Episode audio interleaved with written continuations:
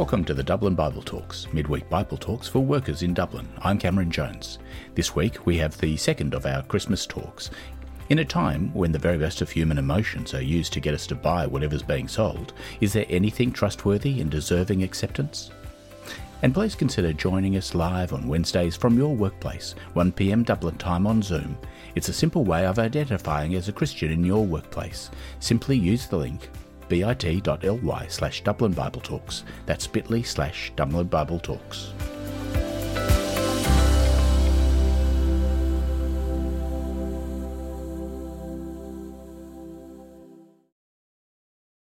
Today, I'm going to take a few minutes of your time to think a little bit more carefully about the child who is sung about in many of those songs that come on at Christmas time. And we're going to be using one of the shortest statements in the whole Bible that captures what it's all about. It's written a long time ago, almost 2,000 years ago, by a man named Paul. He was writing to his friend, his colleague, his, a man named Timothy, encouraging Timothy to carry on with his work. And he writes in the light of what has happened to him and writes about something important. He writes what he calls a trustworthy saying. And that's what we're going to focus our attention on for a couple of minutes on this saying. It's not a saying that's designed to deceive you, or to lure you, or to con you. He calls it a trustworthy saying. It's absolutely right and it's absolutely good to test everything that we hear, especially in a world where you get so many competing messages. And if you go to the trouble to check out this saying, you'll find out that it's a saying worth hearing. Now, now, it surprises some people that I'm quite sceptical and cynical about anything I hear about Christmas time. Um, because at this time of, of year, have you noticed the very best of human motivations, the very best of human emotions are used, they are played upon in order to get us to spend more money? But this saying that we're looking at today is not a saying that calls for cynicism. When you have a good close look at it, it will be found to deserve full acceptance. It's a saying that has something to do with Christmas, although it was written before anyone had ever thought of Christmas. It was actually about 300 years after Jesus' death that his birth was first set for celebration in December. There isn't any evidence of it being celebrated at all before then. Christmas, as we celebrate it, is a fairly modern invention. Most of our Christmas traditions are from Victorian England and Charles Dickens. But, friends, when this saying that we're going to look at today was written, no one had yet begun to celebrate Christmas. There were no Christmas trees, there were no Christmas cards, there were no Christmas gifts, and no Christmas dinners, and I find that quite appealing, actually, except I think we should keep the dinners. Uh, but as this saying went around, well, if we're going to have Christmas, and personally I'm not all that fussed about whether we have Christmas or not, but if we are going to have Christmas, here's a saying worth hearing. Here is a saying that is worth really considering, letting it ring in our ears over the next coming days. It's a saying worth telling the world. Here it is Christ Jesus came into the world to save sinners. Now, I reckon that beats the spirit of Christmas at any shopping centre or supermarket. I reckon it runs rings around Santa Claus is coming to town. Christ Jesus came into the world to save sinners. And there's three things about that saying that put it way above anything else that we could hear at Christmas time. First, it's a, about a person of great importance. It's about an event of great significance, and it's about a purpose of immediate relevance. First, it's about a person of great importance. Christ Jesus came into the world to save sinners. There used to be a radio presenter in Australia known for his intelligent but very dry broadcasting style, and he was asked by one of his colleagues while on air what are you hoping for, to get in your Chrissy stocking? After a pause, the presenter said, I would have thought it a touch over familiar to call Christ Chrissy. I reckon that's not a bad point. Jesus Christ is a person. And you might notice that this saying puts the name in a different order to what we're used to. Paul says Christ Jesus, and that's because the word Christ is not really a name. It's not that Joseph Christ and Mary Christ had a son and they called him Jesus Christ. No, it's the word Christ is a title. It means king. Christ Jesus is King Jesus. Not an imaginary figure, not a legendary personality, but a real person, King Jesus. And as we think about this, notice with me that there are two profoundly different attitudes to Christmas.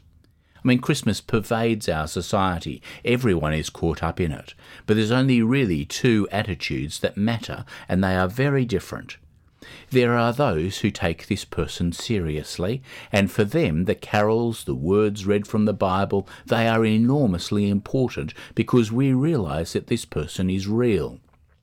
But on the other hand, there are others who enjoy Christmas, who enjoy the carols, and probably enjoy the hearing the old story over again, but it's sentimentality and no more. It's really just slush, and Christmas in our culture is nearly all slush, isn't it? All the television specials and Christmas events and celebrities singing carols and songs for all to hear with all of the glitz and the glam. And people coming to church for granny's sake and nodding and bowing or singing the songs and feeling all nice, each Christmas I can't help thinking about the thousands who sing along, and I really realise something quite sombre. One day they will answer to him for the rubbish they put all around the message. You know, a great thing could happen for people this Christmas, and maybe even for someone listening today. This Christmas for, for you could be transformed from slush into a time when you encounter the real person, Christ Jesus. And there cannot be a better thing to happen at Christmas than that. Second, this saying tells us of an event of enormous importance. Christ Jesus came into the world.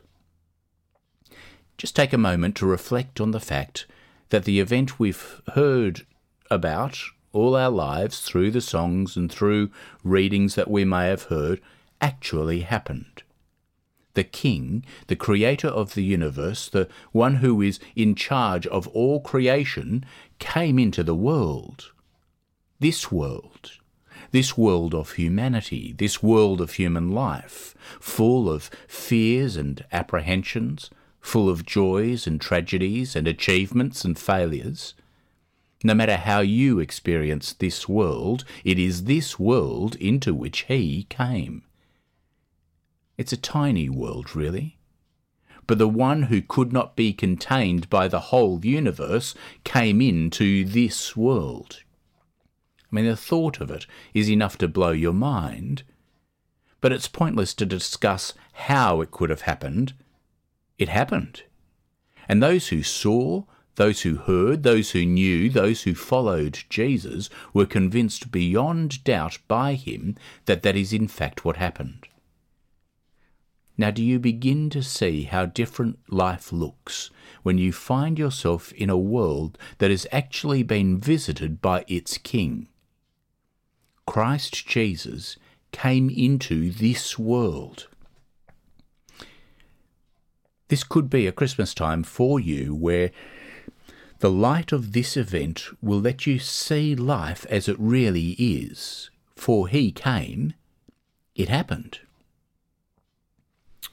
Third, a purpose of immediate relevance. Christ Jesus came into the world to save sinners, sinners like me, sinners like you, and friends, nothing could be more relevant today than that. You see, we human beings are in big trouble. This person is real, and he is the King. He is Christ Jesus, and we disregard him. We sing and hear our Christmas songs, but by and large, the city or the town we live in, the region, the country, is teeming with people who will not take him seriously. The world is full of people living as if the event we're thinking about today didn't happen. But, friends, it has happened. And if we continue to live as if it hasn't happened, well, that's what a sinner is. A sinner is not one of the top 10 worst people in the country or in the world. The sinner is not the notorious evildoer. The sinner is the person who lives as if Jesus is not the king, a rebel against him, who will not have him rule over them. That's what a sinner is. And you know, sinners like you and sinners like me, what are you going to say when, he, when you actually stand before him, as every one of us most certainly will? Well, I didn't know you were there. Well, you sang the carols every year, didn't you? Well, I didn't really realise it happened. Well, you heard the story every year, didn't you? I didn't have time to look into the matter. I was too busy. Really? You see, we're in big trouble. For all of us will face the king and face the king as rebels. But you heard what the saying told us, didn't you?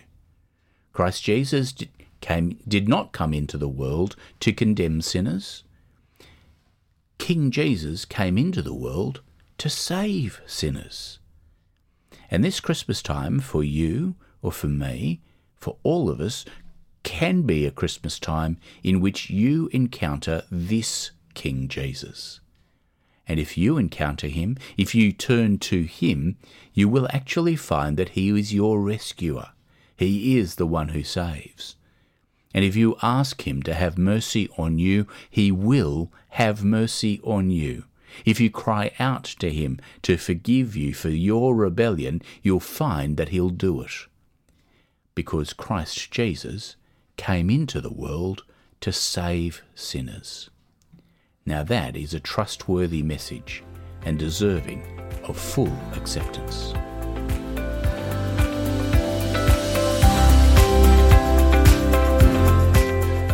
Thank you for listening to the recording of the Dublin Bible Talks. You can join us in real time on Wednesdays at 1pm Dublin time on Zoom, bit.ly slash Dublin Bible Talks. That's bit.ly slash Dublin Bible Talks.